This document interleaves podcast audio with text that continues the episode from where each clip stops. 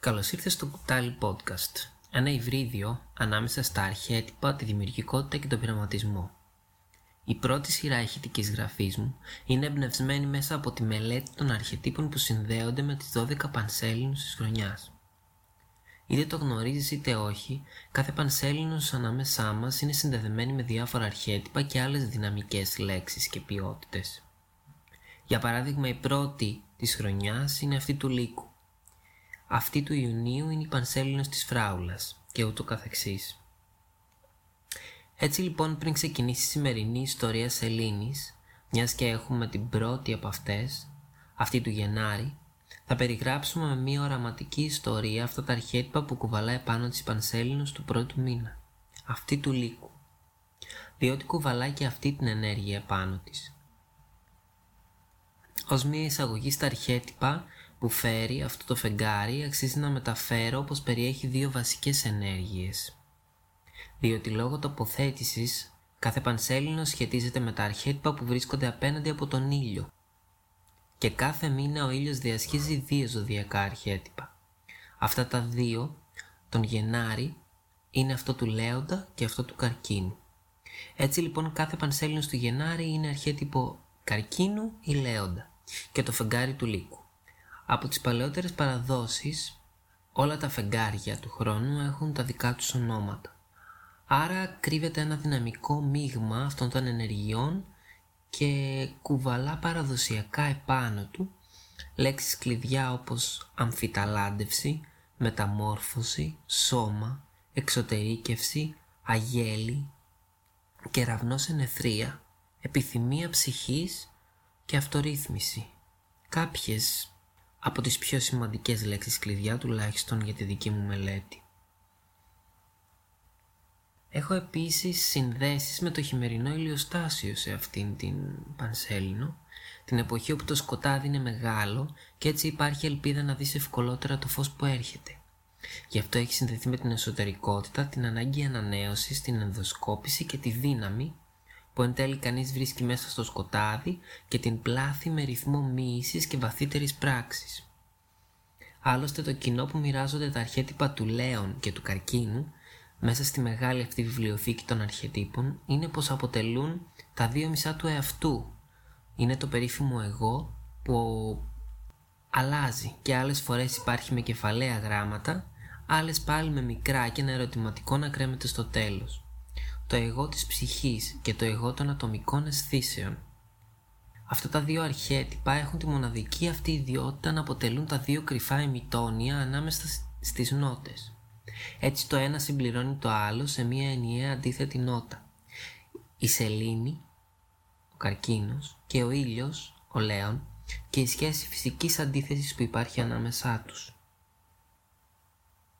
Έτσι λοιπόν με μία έμφαση στην ατομική υπόσταση του σώματος, σε ό,τι κρύβεται κάτω από το δέρμα και ότι εισέρχεται και εξέρχεται μέσα από τις αισθήσεις, η πρώτη ιστορία Σελήνης, που θα ακούσουμε παρακάτω, απλά θα υποθεί και όπως θέλει ασφανεί, στην ελευθερία του καθενός. Οπότε κάθισε αναπαυτικά και καλή σου απόλαυση.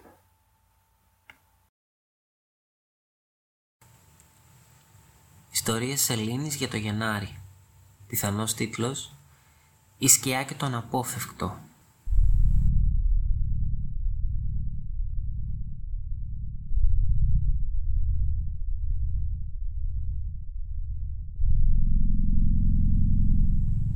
Βρισκόμαστε σε ένα άλλο σύμπαν. Εδώ ζουν από ό,τι φαίνεται μόνο ρομπότ και κάποιες σκιές που δεν συναντιούνται συχνά μεταξύ τους. Είμαστε για την ακρίβεια μέσα σε ένα ξύλινο χώρο. Σαν ένα μικρό ξύλινο σπίτι. Κάπου μέσα σε ένα βραχώδες δάσος. Αυτό το σπίτι μοιάζει με μια αποθήκη. Πιθανώς παρατημένη. Εκεί μέσα φαίνεται πως υπήρξε κάποτε παραγωγή ρομπότ. Και τώρα φαίνεται περισσότερο σαν αποθήκη με παρατημένα ολόκληρα μισά και κομματιασμένα μηχανικά κομμάτια. Τριγύρω στο χώρο ανταλλακτικά, καλώδια και γυάλινα βάζα γεμάτα ενέργεια που λαμποκοπάει.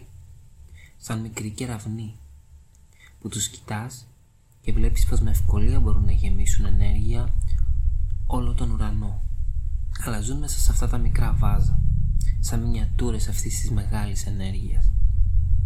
Εκεί μέσα υπάρχει και κάτι ακόμη που δίνει κίνηση στο χώρο. Ένα ρομπότ. Πιθανόν το τελευταίο που έχει μείνει ενεργό εκεί μέσα τουλάχιστον. Φοράει μια πανοπλία και μοιάζει με ένα παλιό μοντέλο. Ο σχεδιασμός του επηρεασμένος από πανοπλίες του Μεσαίωνα. Είναι μια ιδιαίτερη στιγμή Κάπου ανάμεσα στα μέταλλα, τα καλώδια, τα τσίπ και τα βάζα κρύβεται στο έδαφος μια μαύρη σκιά. Εδώ οι σκιές βλέπεις δεν χρειάζονται κάποια πηγή φωτός για να προϋπάρξουν. Είναι αυτόνομες. Είχαν καιρό από ό,τι φαίνεται να βρεθούν στο ίδιο δωμάτιο. Μια σκιά και ένα ρομπότ. Η σκιά τώρα μετακινήθηκε και έστρωσε το ανάστημά της στο πάτωμα. Εκεί που είχε χώρο μπροστά ακριβώς από το ρομπότ. Όταν λοιπόν αυτό εντόπισε τη σκιά, οι αισθητήρες του έστειλαν αμέσως σήμα και το ρομπότ σήκωσε το υποτιθέμενο χέρι του. Και από εκεί μέσα βγήκε ένας παλιός φακός, εγκατεστημένος στο κάτω μέρος της παλάμης του ανθρωπόμορφου χεριού του. Τότε φώτισε τη σκιά και αυτή εκείνη την περίμενα εκεί. Μόλις η ακτίνα του φακού χτύπησε τη σκιά, αυτή συνδέθηκε μαζί της και η σκιά εξαφανίστηκε. Ένα θαύμα συνέβη. Κάτι που δεν συνέβαινε συχνά στις σκιές, σε αυτό το σύμπαν. Καθώς δεν μπορούσαν να χαθούν από κάτι. Το ρομπότ ένιωσε μια αλλαγή στο σύστημά του. Η τάση του έπεσε και ξανανέβηκε απότομα. Το σύστημα εσωτερικής ανείχνευσης βρήκε σφάλμα και με ό,τι γνώσεις είχε Πολύ σύντομα κατάλαβε πως η σκιά είχε φωλιάσει μέσα του. Μέσα στα καλώδια, ανάμεσα στα λάδια, τα μέταλλα και τις λάμπες του. Ήταν εκεί. Ένα σφάλμα, ένα θαύμα, ένα γεγονός που δεν συμβαίνει ίσως ποτέ εδώ. Αμέσως και αυτόματα το σύστημα του ρομπότ χτύπησε κόκκινο. Η σκιά έπρεπε να φύγει από μέσα του μα δεν υπήρχε λύση. Δεν υπήρχε καν πρόβλεψη. Ούτε μια μαθηματική πράξη μέσα στο λογισμικό του να μπορεί να προβλέψει για το τι κάνουμε σε αυτή την περίπτωση. Το ρομπότ είχε μία και μόνο εντολή. Αν κάτι δεν ήταν προβλεπόμενο, να φτιάξει αμέσως ένα πιστό αντίγραφό του, το αντίγραφο Α. Βάσει του τώρα, βάσει της τελικής του θέσης μέσα στο χρόνο. Το πρωτόκολλο λέει ξεκάθαρα.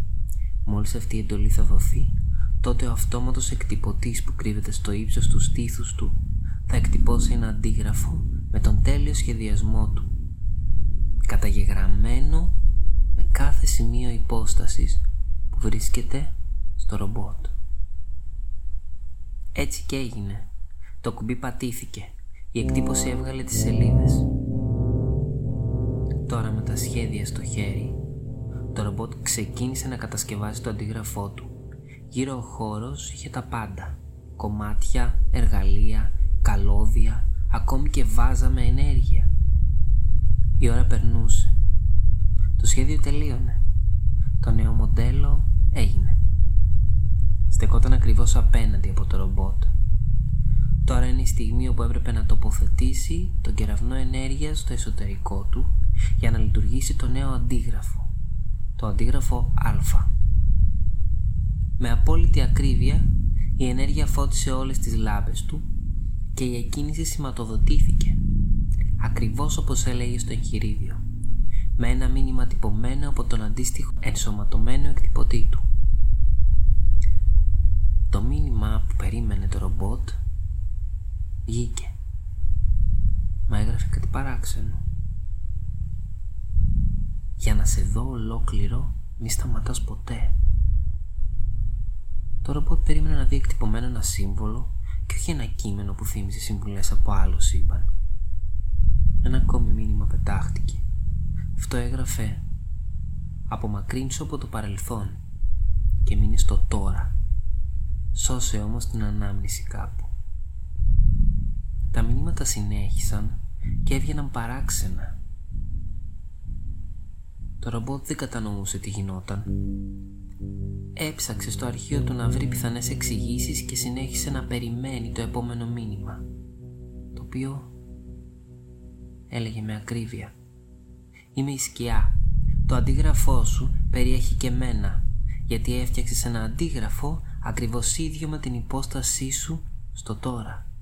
Στην τελευταία σου στιγμή. Σε αυτήν ήμουν κι εγώ μέσα σου. Ακόμη ένα μήνυμα πετάχτηκε. Αυτό το κάτι παραπάνω μπορεί να προκύψει όταν έχεις κοινό σκοπό. Έστω για λίγο.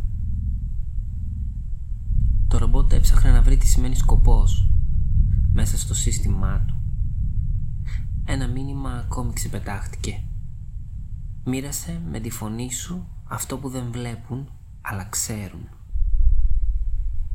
Ξαφνικά μια αναταραχή συνέβη στο ρομπότ. Και ενώ παρατηρούσε το αντίγραφο Α, ένα μήνυμα βγήκε από το δικό του εκτυπωτή αυτή τη φορά. Άναψε το φακό σου και τοποθέτησε τον απέναντι από το δικό μου για να φύγω από επάνω σου. Μάλλον ήταν η σκιά. Έτσι και έγινε. Το ρομπότ φώτισε με το φως του τον φακό του αντίγραφου Α. Και αυτό με τη σειρά του άναψε το δικό του φακό. Μια έντονη λάμψη πετάχτηκε και η σκιά που είχε παγιδευτεί μέσα του πέρασε και αυτή μέσα στο αντίγραφο Α. Τώρα αυτό είχε μια ακόμη άγνωστη υπόσταση μέσα του. Ίσως είχε δύο σκιές. Ένα μήνυμα βγήκε από το ρομπότ χωρίς αυτό να έχει δώσει εντολή. Το αντίγραφο Α το έπιασε και αυτό έγραφε «Βγες εκεί έξω, η νέα γη σε περιμένει και αν θελήσεις επέστρεψε. Ξέρω ότι οι κόποι επιβραβεύονται και δεν ξεχνώ εσένα γιατί από σήμερα ζω, γιατί θυμάμαι και θυμάμαι για να ζω». Έτσι και έγινε. Το αντίγραφο Α σηκώθηκε Σαν δύο πορταβήματα ξεσκούριασε, άνοιξε την ξύλινη πόρτα και βγήκε εκεί έξω. Αυτό που εγώ δεν ξέρω είναι το τι είναι το εκεί έξω.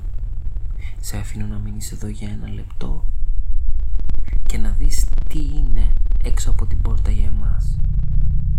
Κλείσε τα μάτια και ο κόσμος είναι δικός μας.